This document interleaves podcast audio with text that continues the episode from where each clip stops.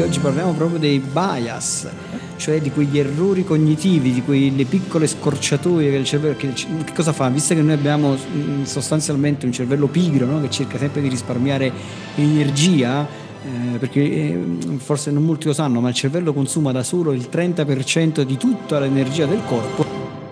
Mai dire 30 minuti di marketing il podcast per imprenditori e professionisti che vogliono capire davvero come comunicare alla grande, far crescere il proprio business e vendere di più. Benvenuti in Mai Dire 30 Minuti di Marketing, sono Massimo Petrucci di 667.agency e se attraversate una lunga cravatta rossa arriverete direttamente da Giuseppe Franco. Eh, Giuseppe Franco al momento non è disponibile, si prega di lasciare un messaggio dopo il messaggio, dopo il messaggio acustico. Ci vorrebbe però una cosa come questa, caro Giuseppe. Ti immagini dall'altra parte non risponde Giuseppe e resto solo io a fare la puntata. Eh sì, sì, perché questo qui era un bias il mio, capisci? Era un bias di risposta. Esiste? Questo un bias so. di risposta. Bias di... Oggi, oggi, parleremo, infatti, bravo perché oggi parliamo proprio dei bias, cioè di quegli errori cognitivi, di quelle piccole scorciatoie che il cervello. Che, il, che cosa fa? Visto che noi abbiamo mm, sostanzialmente un cervello pigro no? che cerca sempre di risparmiare energia, eh, perché eh, forse non molti lo sanno, ma il cervello consuma da solo il 30% di tutta l'energia del corpo, chiaramente è progettato per cercare di consumarne, cioè di ottimizzare questo consumo, proprio per, per cercare di non gravare troppo su quelle che sono le risorse. Però questa cosa poi ha una contropartita, quella che il cervello poi cerca di trovare quelle che, chiamo, che vengono chiamate le scorciatoie, le euristiche che cosa significa le scorciatoie? Cioè cerca di trovare delle soluzioni quanto più velocemente possibile cercando di utilizzare il minimo delle risorse. Questa cosa qui, che molto spesso è, è importante per risolvere problemi molto velocemente, che è chiaro che se io vedo, non so, sto in un, in un prato che sto camminando e vedo una cosa nera a terra lunga, è bene che faccia un salto indietro e quindi che elabori una risposta molto velocemente con un minimo di informazioni e poi dopo mi fermo un attimo e dico ah era un ramo piuttosto che stare lì ad elaborare tutte le informazioni e poi il serpente mi dà un morso sulla caviglia. Quindi queste cose qui possono anche salvarci la vita, però molto spesso queste eh, dire, euristiche che poi ci portano a compiere dei bias, cioè degli errori cognitivi, possono invece farci fare delle scelte veramente, veramente sbagliate, cioè ci portano a fare delle scelte a volte anche totalmente irrazionali. E oggi, visto che continua il mese del neuromarketing, cioè lo studio di tutti quei processi decisionali che avvengono nelle persone proprio quando stanno per acquistare, oggi parleremo dei bias cognitivi. E quindi, mio caro Giuseppe, faccio una domanda a te e a tutte le persone che ci ascoltano. Ora apro e chiudo una parentesi. Il mio amico Giuseppe Franco poverino, lui non sa tutte le cose che io preparo per la puntata, quindi quando gli faccio una domanda e gli dico sto per farti una domanda, lui veramente dall'altra parte comincia a, venire il sudorino freddo perché effettivamente che cazzarola mi chiede non sa il punto a croce no? cioè, non sa quello che sta oh, per vai. chiedergli cioè voi dovete saperle queste cose cioè, dovete sapere che da quest'altra parte c'è a volte veramente un uomo cattivo che sfrutta il povero Giuseppe Franco eh, che, per fargli fare queste cose qui allora una domanda questa è una delle, delle domande che, che, topiche che a volte faccio nei miei corsi di neuromarketing per, per parlare di, di, di, come il cervello a volte prende delle, dà delle risposte molto velocemente. Allora dice io mm, ti racconto questa sono andato al bar, oggi sono andato al bar, ho preso un caffè, ho comprato un caffè e un cioccolatino. Ho speso in totale 1,10 euro. Il caffè costa un euro in più del cioccolatino. Quanto costa il cioccolatino? E non faccio in tempo a scrivere su Google per trovare la risposta. Ora, ora ti, anticipo questa, ti, anticipo io questa, cosa. In realtà, quando si fa questa domanda, che potrebbe anche essere fatta su, su una cifra più grande, che a volte è più semplice da, da calcolare, no? dicendo io sono andato in un negozio, no? ho comprato una camicia e una cravatta, ho speso 110 euro. La camicia costa 100 euro in più della cravatta. Quanto costa la cravatta? La maggior parte della gente ti risponde 10 euro. Perché? Perché è una risposta immediata che ti dà il cervello quando lavori con numeri come 1, 10, 100, 50, che sono dei, dei numeri di arrotondamento. In realtà è un errore perché se, eh, ritornando al caffè e al cioccolatino, se tu rispondi 10 centesimi, poi fai il caffè costa un euro in più, quindi dovrebbe costare un euro e 10, oppure se vuoi tornare su quello della, della camicia e della cravatta che è più semplice, se la cravatta costasse 10 euro, allora la camicia, se tu mi dici costa 100 euro in più, dovrebbe costare 110, quindi 110 più 10, il totale fa 120 e non fa 110. Come per il caffè, il totale farebbe 101,20 euro. In realtà la camicia, cioè la cravatta, costa 5 euro, oppure il caffè costa 5 centesimi. Perché il 50%? Cioè pensa che questo test viene fatto al MIT, cioè quindi viene fatto in un posto cioè, dove, dove, dove, dovresti trovare tra le persone più intelligenti del pianeta e pensa che il 50% delle persone lo sbaglia. Perché lo sbaglia? Perché sono vittime dei bias e i bias ti, per, ti, ti, portano poi a fare anche errori di economia che ti portano a fare scelte veramente sbagliate. Ti dico solo questa cosa, questo esempio qui l'ho preso dal libro di Daniel Kahneman, premio Nobel per l'economia del 2002, eh, che è un libro molto bello che si chiama Pensieri lenti e veloci. Infatti, qui la risposta che tu mi chiedevi era proprio un pensiero veloce, potremmo dire, nel senso che dove non stavo neanche a ragionare, perché alla fine seguivo una logica quasi immediata. E tu quando hai posto quella domanda in realtà mi sposti, focalizzi l'attenzione su qualcosa, quindi non ti metti lì a ragionare. Mi permetto di dire, visto che io al Meet ci sono passato soltanto davanti all'uscita, quindi anche neanche vicino, cioè proprio dall'altra parte della strada, quindi se parli in termini di livello di intelligenza come parlavi tu. Però eh, che cosa succede? Eh, da quello che hai visto, poi il libro che citi è un libro favoloso, chi ci sta ascoltando eh, invito a leggerlo io ho sempre fatto una lamentela pubblica agli editori italiani che hanno, caspita, questo, eh, nella versione scritta c'è proprio il carattere veramente piccolo, fitto da leggere, non so tu quale versione È vero, non è vero, ce l'ho anche io, è Mamma fittissimo, la lente di ingrandimento. Tant'è che voglio dire, poi ho preso, perché ti stanca, non è questione neanche di vista, poi ho preso la versione digitale proprio per poterla allargare. Però eh, secondo me in questo caso più siamo eh, fissati, più abbiamo la nostra testa un po' che non guarda in modo laterale, potremmo dire, più cadiamo nei bias. Cadiamo tutti, per carità, cadiamo tutti. Però ci sono alcune persone che poi, tra l'altro, ci fissiamo troppo su alcuni ragionamenti, rimaniamo fermi lì e non riusciamo poi, siamo quelli che addirittura il livello proporzionale, non ho un livello statistico, ma dico stranamente, quando sei più convinto di quella cosa, ancora di più rischi di incappare in uno dei bias di cui parliamo. Allora, iniziamo con... Allora, i bias sono veramente tantissimi. Eh, ci, vorrebbe, ci, vorrebbero veramente 4, 5, 6 puntate probabilmente per parlare di tutti i bias. Eh, io qui ne, fatto, ne abbiamo fatto una selezione tra quelli un po' più mh, eh, importanti o, e o quelli un po' meno eh, trattati. E uno forse dei meno trattati è il bias del supporto nella scelta cioè eh, il supporto nella scelta. Cosa vuol dire? Che noi riteniamo migliori le scelte che abbiamo preso rispetto a quelle che abbiamo scartato. Qui dentro ci potremmo fare entrare un sacco di roba di psicologia, ah, come... Sì, vabbè, c'è, c'è, un mondo qua dentro, no? quando andiamo in dissonanza cognitiva e così via, ma non entriamo in questo mondo che è anche un mondo che magari non ci appartiene e che noi facciamo, facciamo marketing. Però che cosa succede? Che quando noi facciamo una scelta anche se non abbiamo la prova della controparte, alla fine ci convinciamo che noi abbiamo fatto una scelta, che la nostra scelta è la scelta migliore. Questa cosa in realtà, al di là del fatto che tu ormai hai fatto una scelta, quindi so, hai scelto di comprare quel modello di auto e nel momento in cui hai fatto la scelta di comprare quel modello di auto, pensi che tutte le altre auto non sono all'altezza della tua macchina, anche se poi in realtà non ti sei messo in tutte le auto, le guidate per un mese e quindi hai tirato fuori una statistica reale, no? Hai detto no, io ho provato tutti i SUV e ti posso dire che avendo provato tutti i SUV sul mercato di questa categoria ti dico che questa è l'auto migliore. L'hai fatto solo perché hai visto qualche video su YouTube e poi hai comprato l'auto che, che sei andato a guidare. Non hai dei dati statistici.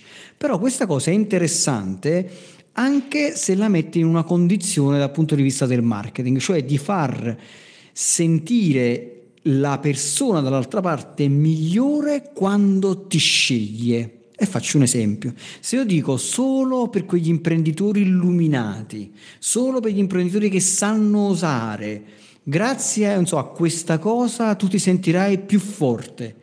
Addirittura ci sono quelle, quelle, situazioni in cui vengono messe so, in evidenza cose piuttosto banali che però lì per lì ci sembrano veramente che devono fare, so, che ci danno un, un grande forza, grande energia o chissà che.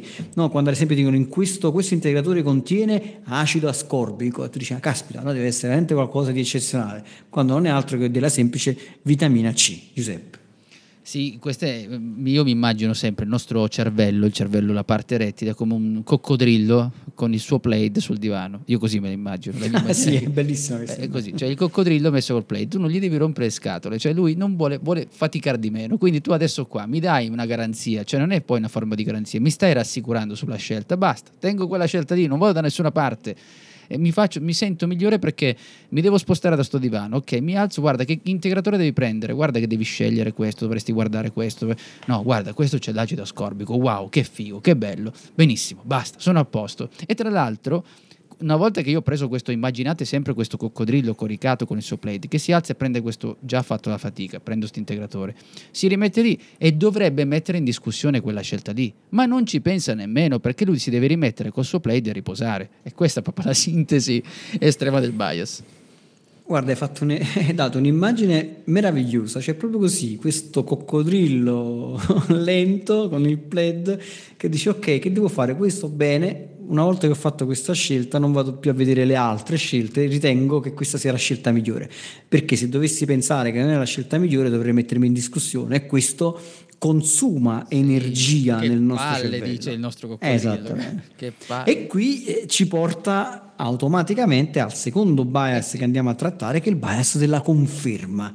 Cioè le persone tendono a vedere oppure a cercare solo le informazioni che confermano ciò in cui già credono. E qui si apre... E qui si apre. Ti lascio a te, ti lascio a te, dai, ti lascio a te prima di approfondire, no, ti lascio a te. No, guarda, dici tu quello che devi dire, ma qui si apre la melma. Eh, io la semplifico sempre. Ricordatevi, cioè chi, chi ci sta ascoltando.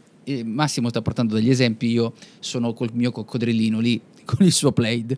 Adesso a questo punto il mio coccodrillo si alza e dice quasi quasi leggo un giornale, prende un giornale e lo comincia a leggere, ma legge un giornale che porta le notizie o le cose che piace lui leggere perché altrimenti se vede un giornale che non è della sua corrente politica, ecco diciamo così per semplificare, mm, mm, mm. mm che palle, no? Il coccodrillo dice non ho voglia, sti stronzi, io basta, sto bene col play, guarda che bello questo ragionamento. Dicono le stesse cose che dico io, wow, che bello. E chi sta scrivendo, che fa quelle cose, fa anche il tuo gioco, perché sa che deve tenere tranquillo quel coccodrillo. Non ci pensa nemmeno di mettere in discussione di cambiare canale. Non lo cambia il canale, perché non ha nemmeno voglia di schiacciare il tastino del telecomando. Vai. No, ma è proprio così. Poi i social hanno peggiorato tantissimo questa cosa, perché c'è quello che viene chiamato l'effetto filter bubble, che poi è stato fatto uno studio, in, cioè, c'è un libro molto interessante che si chiama The, Fil- The, The Filter Bubble che di, di, di, di Eli Pariser, insomma andatelo a trovare in lingua italiana credo che non ci sia. Che, che, non è altro il fatto che eh, gli algoritmi dei social fanno, cercano sempre di mh, accontentarci, no? di, di, venirci incontro nel, nel, nel, nel, metterci nella home del nostro social preferito quelle che sono le informazioni eh, che più si avvicinano alle nostre scelte, cioè quello che abbiamo fatto in passato. Cioè, che cosa vuol dire questo? Vuol dire che se ho cliccato su immagini di gattini mi troverò sempre più gattini nel mio feed e a un certo punto inizierò a pensare che tutti amano i gatti. O allo stesso modo se dovessi eh, mettere mi piace a post che, che sono contro so, quel partito politico, a un certo punto troverei tanta gente che parla contro quel partito politico. Se io sono contro la mascherina per il Covid o il Covid, mi troverò eh, sempre di più il mio feed, quindi la mia home page e social di persone che sono contro la mascherina. Inizio a pensare che probabilmente tutti sono contro la mascherina e non, sco- e non capisco che quella è soltanto una bolla, cioè soltanto l'algoritmo che mi, mi fa vedere sempre le cose che a me piacciono che vanno maledettamente a peggiorare il bias della conferma, cioè che le persone tendono a vedere o a cercare solo quello che, in cui già credono e quindi non riescono a vedere le altre cose e questo è un problema quando noi ne siamo vittima. Dal punto di vista del marketing potrebbe essere invece un'opportunità, cioè cercare di sfruttare questa cosa per fare in modo che eh, di entrare in quella che è la, la percezione eh, quindi l'attenzione del tuo potenziale cliente facendo sì che si attivi la sua attenzione proprio mostrandogli le cose che lui si aspetta, cioè parlando delle cose che lui si aspetta. Facciamo un esempio semplice. Se, se io vendo, non so, eh, capsule del, del, caffè biodegradabile, quindi sono, sono, biodegradabili queste capsule, allora cosa vuol dire? Vuol dire che il mio potenziale cliente potrebbe essere qualcuno che è attento al, so, al green, è attento al pianeta, è sensibile a tutti questi temi. Per cui io potrei iniziare a creare post, articoli e così via che parlano proprio di questi argomenti. Parlando di questi argomenti, è molto probabile che io entri proprio nel feed delle informazioni e quindi nel, si attivi, viene chiamato la, la, il sistema di attivazione reticolare no? del, del, nostro potenziale cliente, cioè che lui è sensibile, essendo sensibile a questi temi, cercando comunque sempre qualcosa che confermi che tutte le altre capsule, quindi quelle di metallo, quelle di plastica, stanno inquinando il pianeta, cercano qualcosa di, eh, che, che, che, vada poi a corroborare la loro idea. Quindi io potrei scrivere anche degli articoli di come la plastica sta inquinando il pianeta, di come le capsule di plastica o di metallo stiano inquinando il pianeta, mentre le mie, le nostre, no. E quindi cerco di prendermi il cliente parlando delle cose che gli piacciono. Giuseppe, cosa ne pensi? Penso che mm, bisogna anche ragionare, allargare per capirci in quello che stiamo dicendo, il fatto che come il bias di conferma delle volte ci porta a fare delle lotte incredibili, perché il nostro famoso coccodrillo lì non solo non, rimane, non vuole sprecare energia, eccetera, ma una volta che lui sostiene che questo sia biodegradabile, se viene, arriva fuori all'improvviso, mm, arriva un documento, un qualcosa che parla di modi diversi, lui fa il modo per mandarlo a quel paese, lo allontana e, e, e difenderà con tutta la sua forza l'idea del biodegradabile stabile. Per cui chi fa marketing in quel caso e ha trovato la linea deve trovarla bene perché così avrà dal canto suo anche dei, dei seguaci, ma aggiungo di più, dei difensori di quello che sta facendo. Per cui, e questo lo dimostra, basta pensare eh, sull'alimentazione, quanti bias di conferma vengono sfruttati nel modo di comunicare eh, partito politico, è abbastanza semplice anche da capire. Tutto questo succede e ruota attorno, quindi il bias di conferma mi preoccupa da un lato, quello che dicevi tu prima del, del filtro che abbiamo sui social, perché è una sorta di omofilia, quindi le persone che adesso cominciano a fare dei ragionamenti solo attraverso i social, rischiamo di perdere la ragione delle cose, cioè se io voglio indagare su qualcosa devo andare fuori dai social e cominciare a, far, a informarmi in altra maniera, altrimenti i social mi faranno vedere solo e soltanto una versione delle cose e quindi questo è un grande problema a livello proprio di percezione dell'informazione. Tornando invece sul discorso della conferma, noi se sappiamo utilizzarlo riusciamo ad avere un'ottima strategia. E quindi questo, questo, è il motivo per cui bisogna capire come funzionano i bias, sia per difenderci no, noi nei confronti di quello che succede all'esterno, ma dal punto di vista del marketing possiamo cercare di dire, trovare il modo per utilizzarli a nostro, a nostro, favore, sempre rientrando nel concetto di etica, chiaramente che insomma, non, non parliamo mai di, di imbrogliare la gente. Un altro effetto molto interessante è il cosiddetto effetto framing, cioè di come tu vai a incorniciare un certo, un certo, concetto, una certa frase, un certo prodotto e così via. Cioè come presenti una cosa cambia la percezione buona o cattiva della cosa, a prescindere dalla cosa in sé.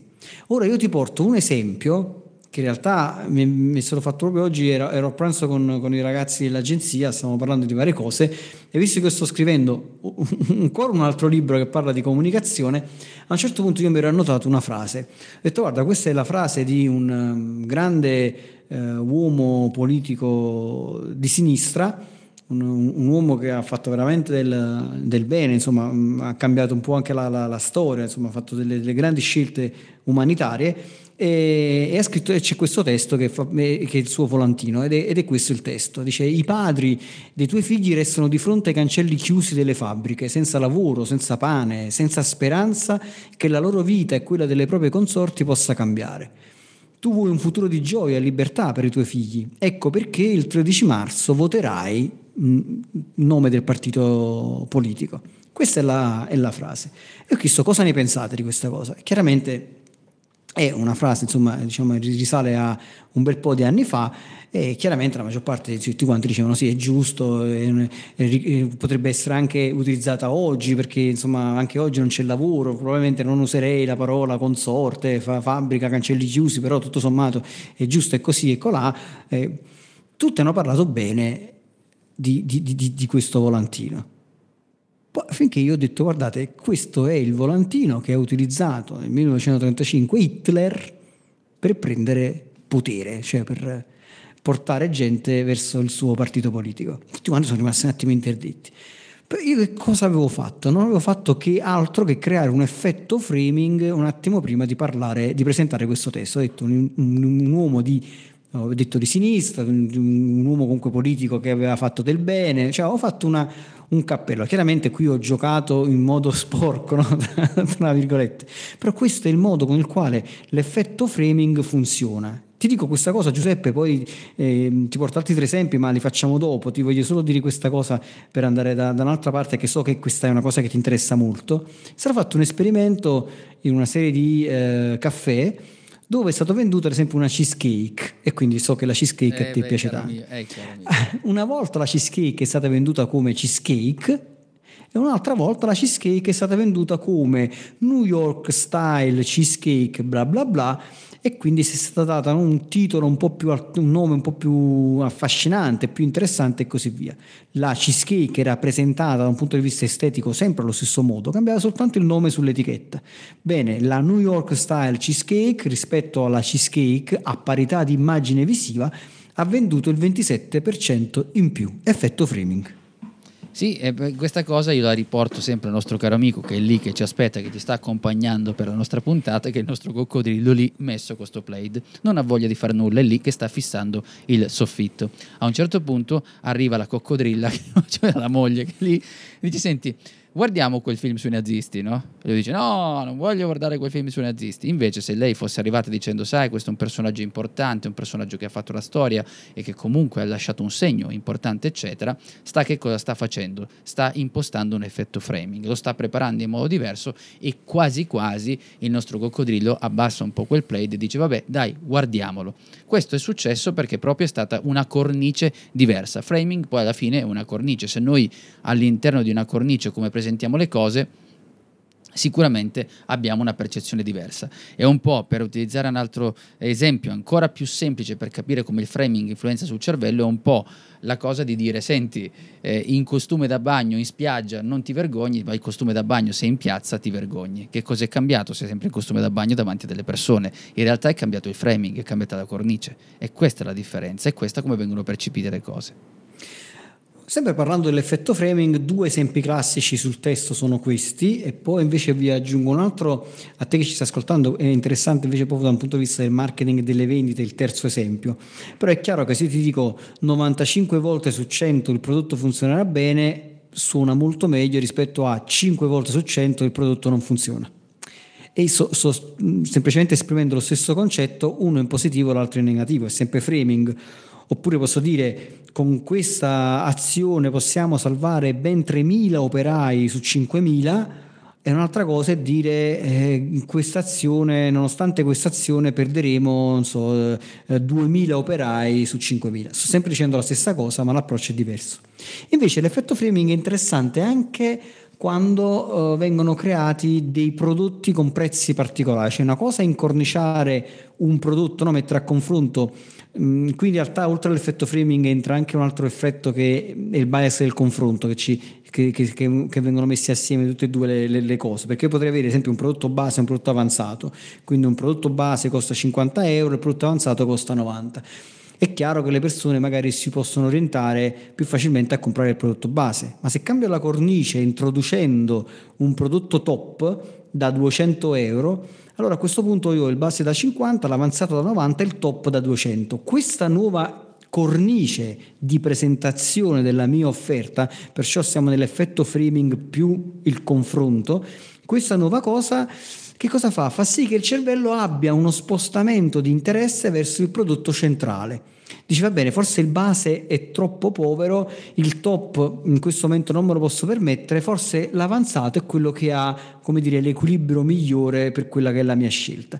E quindi è stato dimostrato proprio veramente scientificamente che quando tu incornici la tua offerta in questo modo con un terzo prodotto molto caro, diciamo molto più caro rispetto alle altre due offerte, tendenzialmente il tuo pubblico opterà per la seconda offerta, facendoti aumentare lo scontrino medio. Giuseppe. Allora, sai che mi si aprono i popcorn e abbiamo tanti bias da dire. Mi viene soltanto in mente una cosa di come anche la cornice, ma anche banalmente, come basta impacchettare, ma la dico così proprio grezza, un prodotto in modo diverso, come aumenta la vendita, se ci pensiamo, no? quante quanti oggetti no? impostati in una maniera, visti in un'altra, oppure la, la, copertina di un libro aggiornata, tutti questi sono comunque come impostiamo quella sorta di framing, quella cornice nel riuscire a vendere, a creare una strategia. Andiamo avanti perché lo so che non ce la facciamo con i tempi. Guarda, le cose sono tante, poi magari continuiamo nella nostra puntata, che tanto è il mese del neuromarketing, nella nostra puntata possiamo aggiungere altre cose ancora. In ogni caso mi hai fatto venire in mente una cosa che tu hai detto, tu hai detto la, la, la scatola, è stato dimostrato sempre scientificamente che una scatola più pesante eh dà sì. la sensazione che il prodotto sia di migliore qualità. La Apple, la Apple ne ha Apple, fatto ormai Apple. scuola, ne ha fatto ormai scuola, se io prendo il, la scatolina del mouse che ho qui da sola vuota, pesa come se ci fosse un oggetto all'interno, quindi si vede che ci sono dei pesini o comunque c'è qualcosa che pesa. E sono fatto anche con degli esperimenti col cioccolato, no? a parità di cioccolato, di qualità, di forma e così via, le scatole un po' più pesanti, con le scatole un po' più pesanti le persone dicevano che quel cioccolato era di maggiore qualità. Poi potremmo aggiungere anche tantissime altre cose. Se, se è tondo ti sembra più dolce, se è quadrato ti ah, sembra più amaro, sì, ma lasciamo stare. È un disastro questa cosa. Guarda, è veramente il, tutto quello che è il neuro qualcosa è veramente estremamente affascinante e potremmo parlare per mesi, mesi e mesi. Addirittura pure sul colore delle tazzine del caffè, che consiglio in generale di usare le tazzine bianche per il caffè. Se poi lo vuoi far sembrare più dolce, usa una tazzina azzurra. Ok, piccola parentesi sui, sui, colori che abbiamo buttato lì così. Continuiamo un attimo ancora con i bias cognitivi in questi ultimi 15 minuti di, di, di, di puntata. Un altro bias veramente insomma, molto utilizzato che si, che si, conosce bene è quello dell'ancoraggio. Perché ho voluto mettere comunque il bias dell'ancoraggio anche se è un bias conosciuto? Perché è potente. Cioè tu lo puoi conoscere quanto ti pare, ma è potente, ne sei sempre vittima. Che cos'è il bias del, dell'ancoraggio? Cioè quella tendenza, quando si deve prendere una decisione, ad affidarsi, diciamo, proprio in modo eccessivo alla prima informazione che ti viene offerta. E io aggiungo, anche se questa informazione è totalmente slegata alla scelta che tu stai per fare. Qui potrei, potrei portare un'ora di esempi allucinanti sulle cose più pazzesche però te ne porto giusto una così per, per, per iniziare un attimo a, a capire.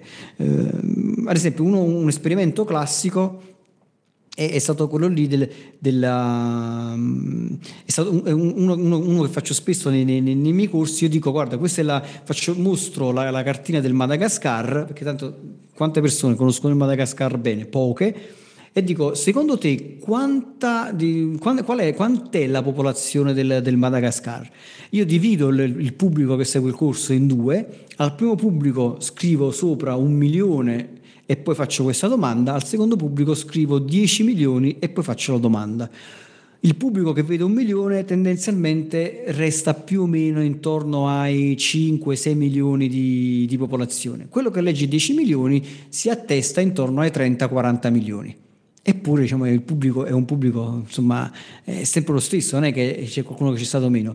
Semplicemente il primo si è ancorato visivamente a quel milione, il secondo si è ancorato a 10 milioni. Eppure io non dico un milione un punto di partenza, è soltanto un numero. Avrei potuto mettere anche un'altra cosa. Un altro esempio classico è quello di Gandhi. Nella prima domanda viene fatto Gandhi è morto a un'età superiore ai 9 anni? A, un altro, un'altra parte del pubblico viene fatta la domanda, dice Gandhi è morto a un'età più bassa di 140? È chiaro che, che Gandhi è morto a un'età più bassa di 140 ed è morto a un'età più alta di, di, di 9 anni.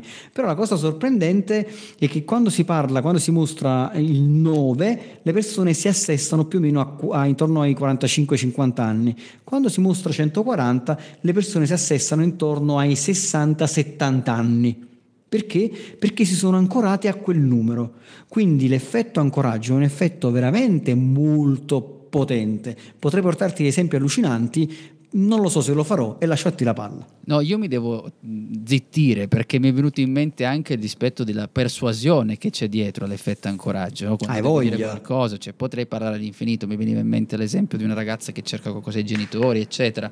Però la, la, la, come dire, la, la zittisco e torniamo sempre al nostro caro amico coccodrillo che in questo istante lì sempre fermo e la coccodrilla di turno dice senti ehm, compriamo il televisore per dire, no? Il televisore no, no, lui, allora in quel punto rischia la sopravvivenza, il coccodrillo non so se posso spendere tanto, quindi è preoccupato, gli dici che costa 300 euro, e lui dice no, non lo so.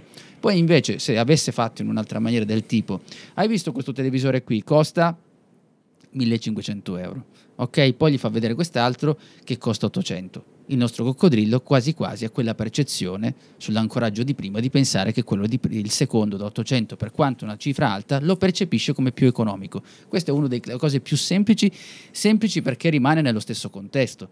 Ma tu prima accennavi anche il fatto che in contesti diversi, cioè potrei anche dire lo compriamo il tostapane che costa 1000 euro e tu dici ma cazzarola il tostapane ma sei impazzita, invece poi gli dico guarda il televisore invece da 300 euro e dice ah beh 300 euro lo possiamo spendere anche se non ha la possibilità magari in quell'istante, proprio perché c'è un effetto ancoraggio. Ma infatti, vabbè, Steve Jobs ha fatto scuola, no? quando mostrava la, la, i primi iPad oppure l'iPod, sì. non mi ricordo, lui iniziava con una slide no? che c'era scritto 900 dollari e poi per tutto il resto parlava, spiegava, diceva, eccetera, eccetera. Nel frattempo tutti si erano ancorati a 900 e poi alla fine diceva costa solo 450 e tutti quanti wow Se avessi detto direttamente 450, eh. probabilmente qualcuno avrebbe detto caspita, 450. Esatto, è così, è così. E quello è semplicemente l'effetto ancoraggio. Quindi questo è molto importante sempre nelle trattative, quindi la prima mossa è fondamentale, quindi avere una strategia in merito veramente alla, alla, prima mossa da fare, se dire o non dire un prezzo è molto importante perché poi in base a questo ti vai a giocare tutto il resto appresso. Io me ne accorgo perché a volte ho dei clienti che hanno dei contratti molto bassi perché magari è soltanto una gestione di una fanpage e così via, e poi a un certo punto loro chiedono di avere eh, delle, delle, consulenze su, su delle cose molto più complesse e quando vedono il prezzo eh, hanno un momento di, di sbarellamento che dicono caspita perché? Perché sono ancorate a quel prezzo molto basso. La stessa offerta, la stessa cosa, se viene aggiunta a qualcuno che ha un contratto più alto invece non fa una piega perché fa, mm, è, è, ancorato a prezzi molto più alti. Questo sostanzialmente è l'effetto ancoraggio. L'effetto ancoraggio ovviamente funziona con cose proprio assurde, a volte tu fai vedere soltanto un numero, metti 10.000 da una parte, poi inizi a parlare di una cosa, lui si ancora su 10.000. Io vi, ti, ti consiglio a te che ci ascolti sull'effetto ancoraggio di andare ad approfondire perché veramente c'è tanto, tanto, tanta roba da andare a prendere.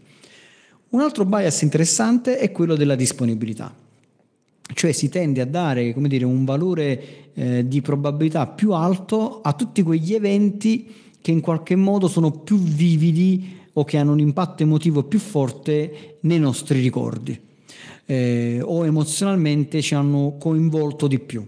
Per cui se io vi dicessi in questo momento, ma nel mondo eh, chi è che, che, che, fa più vittime, gli squali o le vacche, la maggior parte della gente mi diranno, chiaramente gli squali ammazzano più persone rispetto alle vacche. Io ti dico che le mucche uccidono più persone rispetto agli squali. Sia tu te la immagini come... la mucca con il suono dello squalo? no, no, no, la mucca che ti sei... Sì, perché le mucche o per calcio, ho fatto questa scoperta, o per calcio o per schiacciamento uccidono nel mondo eh, più persone rispetto agli squali, ma ha anche senso perché abbiamo molto più a che fare con le mucche che con gli squali. Però lo squalo emozionalmente ha un impatto molto più forte e quindi quando i media enfatizzano un certo evento che potrebbe essere l'immigrazione, le rapine, i furti e così via, noi sentiamo che questa cosa ci coinvolge di più e quindi diamo probabilità più alte. Giuseppe. Sì, mi hai fatto venire in mente eh, il periodo delle, dei cani che, che, mordevano i padroni, cioè che, che, mangiavano. Cioè, mi ricordo che c'era stato un periodo, adesso non mi ricordo esattamente in quale anno, dove ne veniva fuori. Un'estate, fu un'estate un, di qualche anno fa. Al giorno che veniva questo, oddio, cane, cane, cane che faceva questo, cane che faceva quest'altro, poi alla fine tu quando vedevi anche un cane, anche un chihuahua, dicevi, oddio, adesso mi, mi distruggerà una gamba, no? Questo neanche riesce a, a guardarti, no? Questo perché noi abbiamo avuto una sovraesposizione a quel tipo di, di, di immagine e quindi noi eh, ci spaventiamo. Eh, dico in punta di piedi, almeno nel momento in cui stiamo registrando, eh, che probabilmente siamo tuttora in una sovraesposizione mediatica su alcune cose dove noi aumentiamo anche la paura rispetto ad alcune cose rispetto ad altre e questo purtroppo è una cosa che, che ha a che fare anche con i nostri bias. Poi anche, c'è anche un fondo di verità. Quando tu dicevi degli squali e delle vacche, entrambe comunque hanno ucciso delle persone, però la percezione era diversa. Abbiamo dato più colpa agli squali che alle vacche. Eh, eh, sì, perché emozionalmente lo squalo, insomma, a parte che lo squalo ha la colonna sonora e la vacca no, quindi eh sì, sì, insomma, solo, solo, per questo. Adesso quando vedo le vacche in montagna, vedo le vacche sento na na na, na in testa mi, mi verrà in mente quello.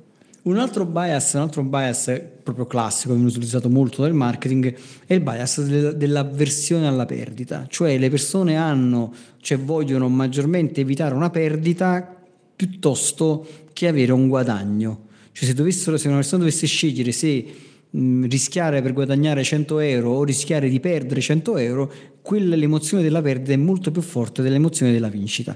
E qui si innescono poi una serie di cose che sono eh, le leve dell'urgenza, della scarsità e del zero risk, cioè del rischio zero. Eh, chiaramente l'urgenza sono cose piuttosto semplici da capire, no? se dico scade tra 30 minuti, scade fra due giorni, eh, il cervello rettile si attiva perché dice, ha quella sensazione di dire può essere che poi domani non lo trovo più, quindi poni attenzione. Su questa cosa, visto che ne abbiamo parlato tante volte e ora magari tu ci dirai ancora qualche altra cosa di tuo, voglio dire che una cosa che funziona molto bene sia sulle landing page che nelle email, e io lo sto utilizzando ultimamente e, e ho visto che veramente mi sta dando e mi ha dato ottimi risultati, sono i conti alla rovescia. Quindi se tu hai un'offerta, metti il conto alla rovescia perché il conto alla rovescia è un, potenzia, un potenziatore, un potenziamento, cioè ti riesce a potenziare lo, lo, il, proprio l'avversione e quindi la, della perdita l'avversione, come dire, è la leva dell'urgenza. Giuseppe. Allora, su questa cosa, più che dare un altro esempio, perché comunque come giustamente dicevi ne abbiamo parlato in più occasioni, posso darti la mia esperienza sul contatore, sì, assolutamente, ma anche il solo fatto di vederlo lì ad alcuni, io il primo, eh, quando vedo quella cosa lì mi crea proprio anche ansia, oh, porca miseria. Sì, io stesso, cioè io magari faccio la mia pagina, riguardo mi vado in ansia da solo io, quindi questo proprio è la, l'esasperazione di quello che stiamo dicendo. Mi metto invece dei panni di chi adesso in questo momento dice ma non è vero, io quando leggo gli ultimi tre pezzi lo so che è una fregatura e quindi eh, non, non, lo faccio. Vero, vero, però io dico questa persona che, dovrebbe, mm, che pensa in questa maniera, chiaramente sei una persona in quel momento e invece dobbiamo ricordarci che la parliamo sempre a livello di statistica, di numeri, come diciamo e ripetiamo sempre. Questa è una cosa che noi battiamo moltissimo.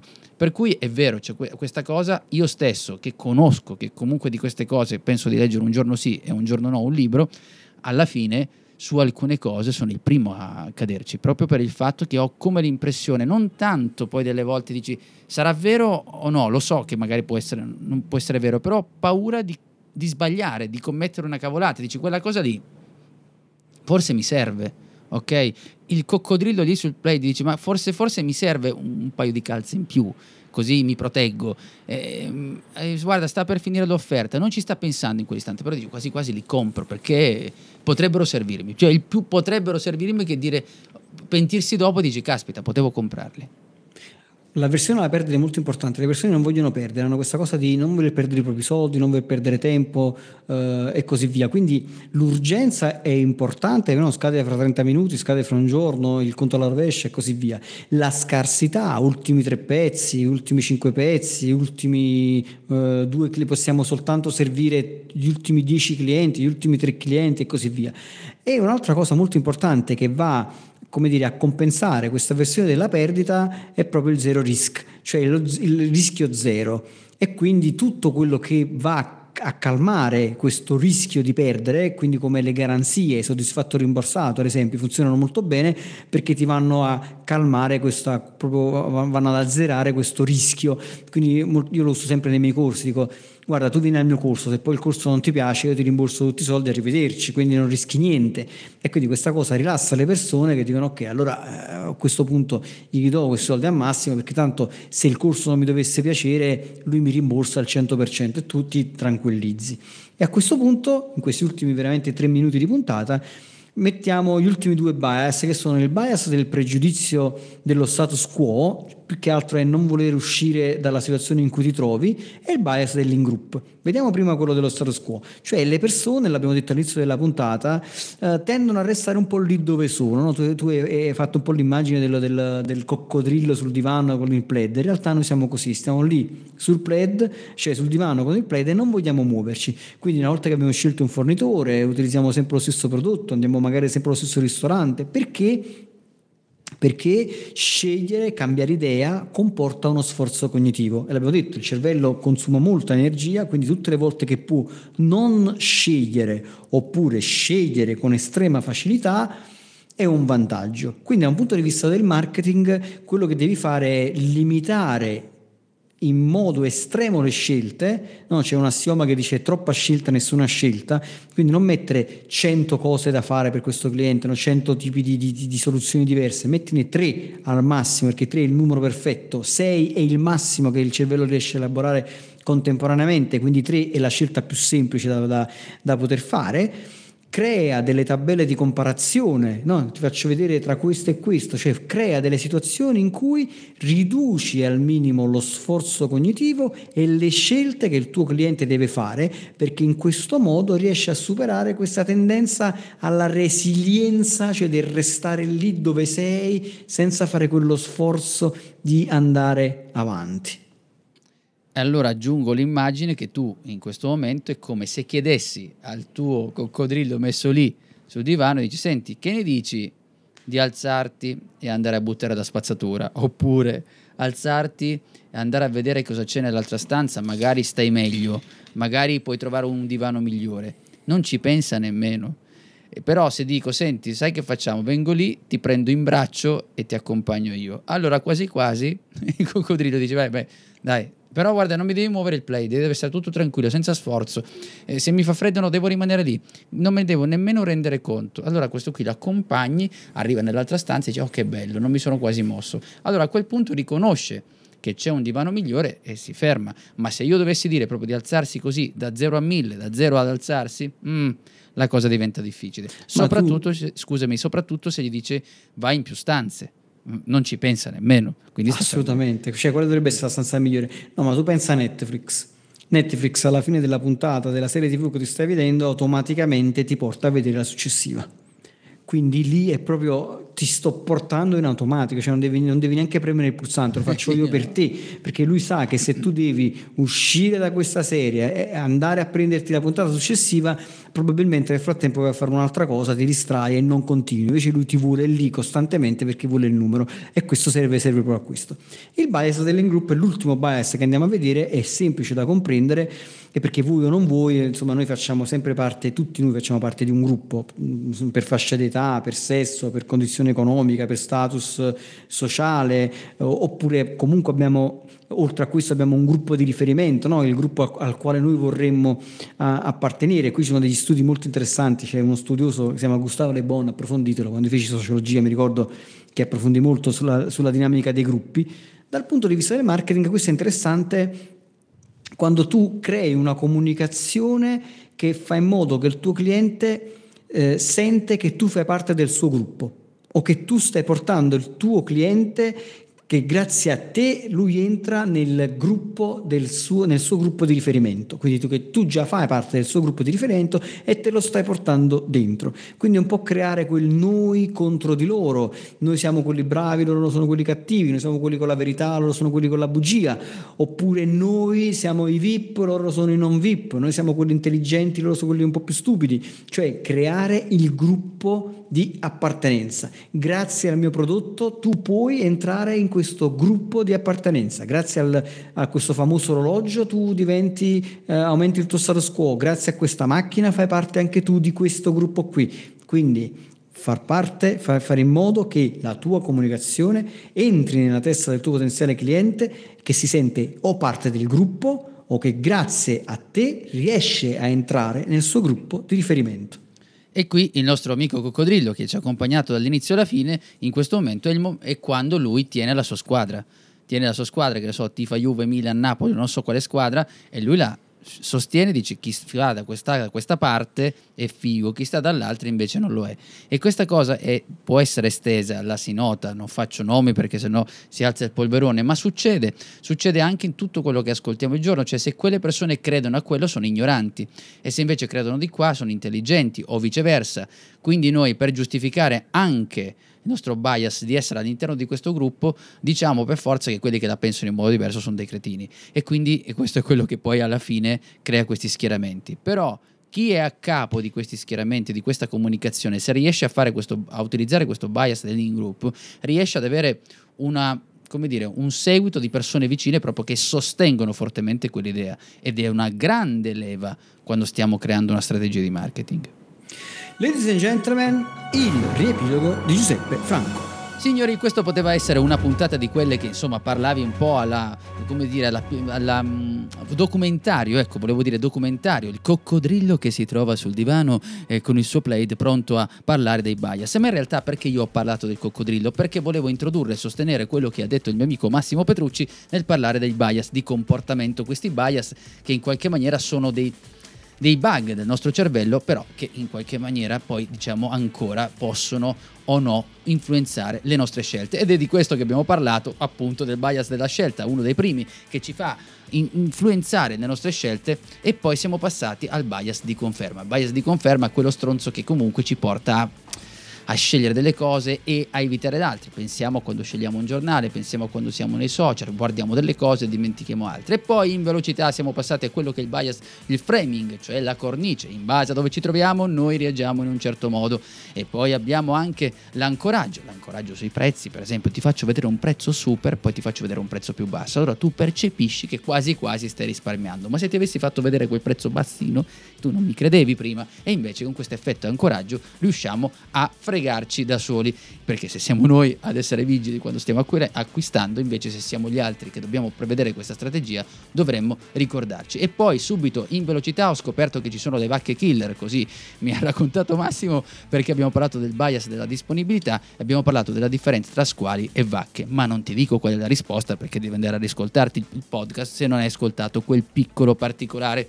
E poi abbiamo parlato di avversione alla perdita, pregiudizio dello status quo e poi infine l'in group noi contro loro, noi siamo fighi, loro sono scemi, o viceversa. Queste sono state le leve, o meglio i bias, che sono delle falle del nostro cervello umano, ma che se le conosciamo e diventiamo consapevoli, riusciamo a essere strategicamente più efficaci.